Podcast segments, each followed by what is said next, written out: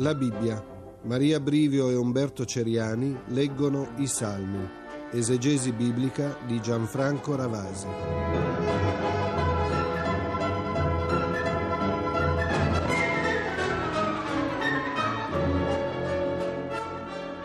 Quest'oggi, nella nostra continua lettura del Salterio, abbiamo deciso di scegliere una sola composizione.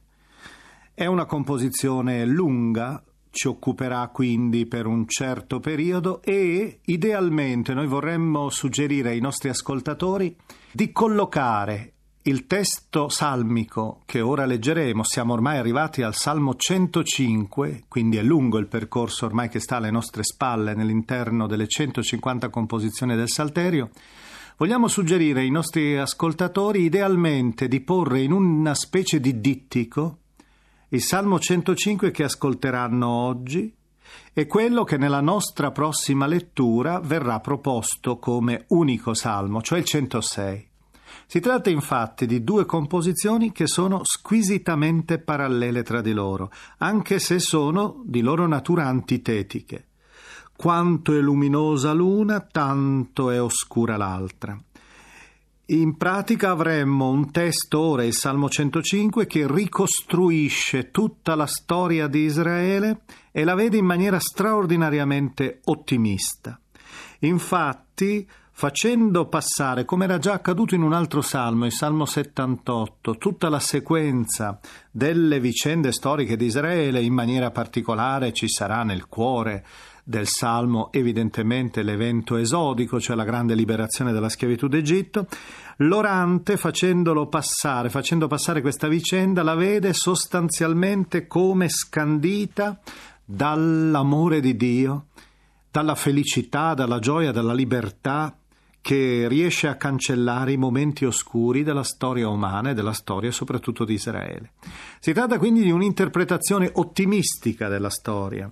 Naturalmente noi ora nella nostra lettura non possiamo far balenare tutte le componenti di questo salmo, tutte le scene che passano davanti ai nostri occhi. Abbiamo soprattutto, come dicevo, in maniera particolare l'episodio della schiavitù egizia che è dominante come anche la marcia nell'interno del deserto. Tra l'altro è interessante notare che rispetto alla lettura che noi molto tempo fa abbiamo fatto del libro dell'Esodo, dove abbiamo incontrato le famose dieci piaghe d'Egitto, il nostro salmo ne ricorda soltanto sette, le potrete contare mentre sfilerà davanti a noi nel testo la sequenza di queste immagini, le tenebre, il Nilo rosso, le rane, le mosche, le zanzare, la grandine, le cavallette e infine la morte dei primogeniti degli egizi.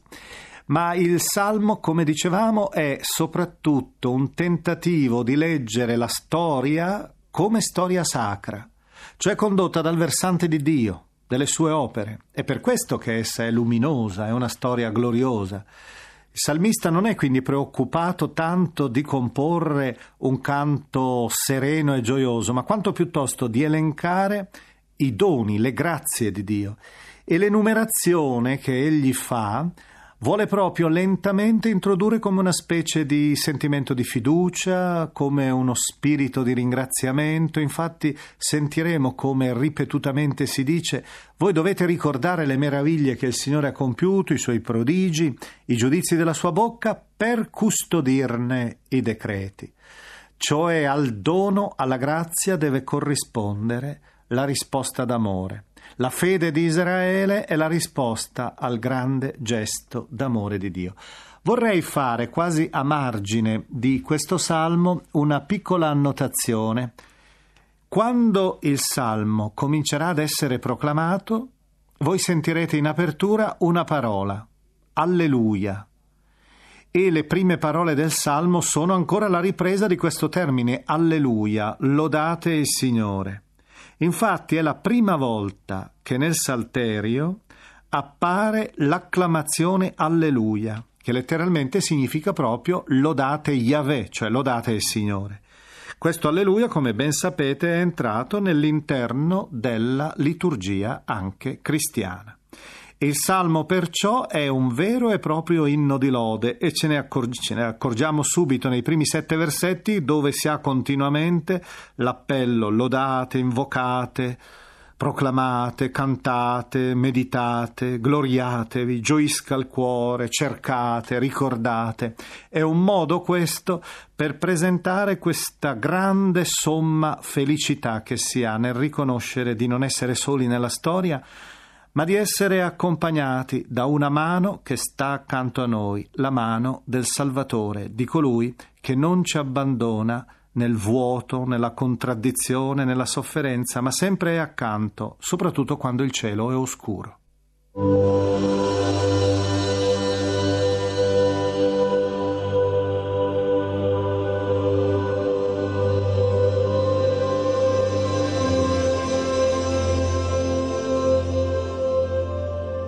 Salmo 105 Alleluia Lodate il Signore invocate il suo nome. Proclamate tra i popoli le sue opere. Cantate a lui canti di gioia. Meditate su tutti i suoi prodigi. Gloriatevi del suo santo nome. Gioisca il cuore di chi cerca il Signore. Cercate il Signore e la sua potenza. Cercate sempre il suo volto. Ricordate le meraviglie che ha compiute, i suoi prodigi e i giudizi della sua bocca voi, stirpe di Abramo, suo servo, figli di Giacobbe, suo eletto. È Lui il Signore, nostro Dio, su tutta la terra i suoi giudizi. Ricorda sempre la sua alleanza, parola data per mille generazioni, l'alleanza stretta con Abramo e il suo giuramento fatto ad Isacco. La stabilì per Giacobbe come legge, come alleanza eterna per Israele ti darò il paese di Canaan come eredità a voi toccata in sorte. Quando erano in piccolo numero, pochi e forestieri in quella terra, e passavano di paese in paese, da un regno ad un altro popolo, egli non permise che alcuno li opprimesse e castigò i re per causa loro. Non toccate i miei consacrati, non fate alcun male ai miei profeti chiamò la fame sopra quella terra e distrusse ogni riserva di pane. Davanti a loro mandò un uomo, Giuseppe, venduto come schiavo. Gli strinsero i piedi con ceppi, il ferro gli serrò la gola, finché si avverò la sua predizione e la parola del Signore gli rese giustizia. Il re mandò a scioglierlo, il capo dei popoli lo fece liberare lo pose signore della sua casa, capo di tutti i suoi averi, per istruire i capi secondo il suo giudizio e insegnare la saggezza agli anziani. E Israele venne in Egitto. Giacobbe visse nel paese di Cam come straniero. Ma Dio rese assai fecondo il suo popolo, lo rese più forte dei suoi nemici. Mutò il loro cuore e odiarono il suo popolo, contro i suoi servi agirono con inganno.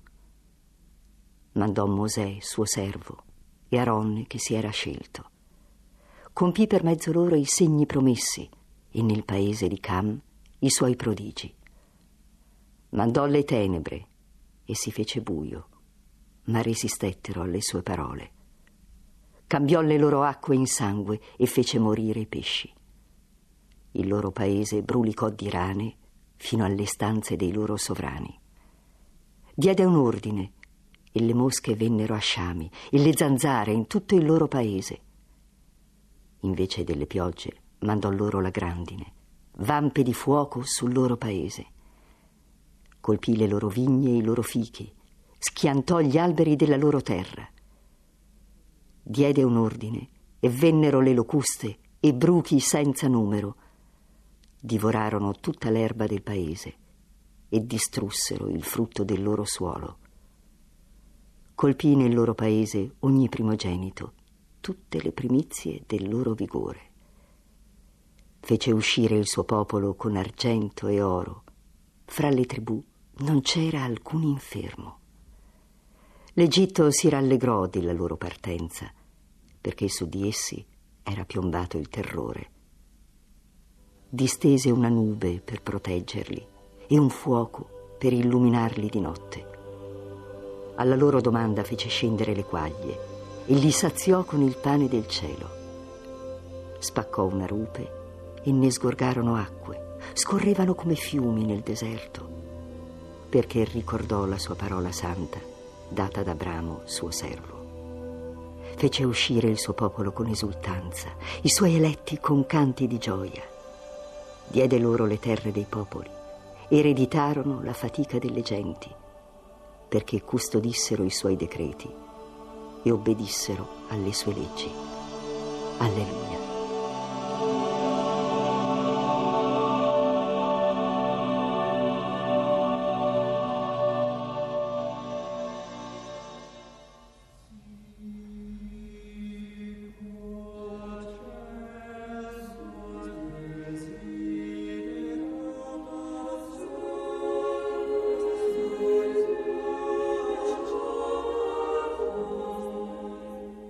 Abbiamo trasmesso la 128esima puntata de La Bibbia, esegesi biblica di Gianfranco Ravasi, lettura di Maria Brivio.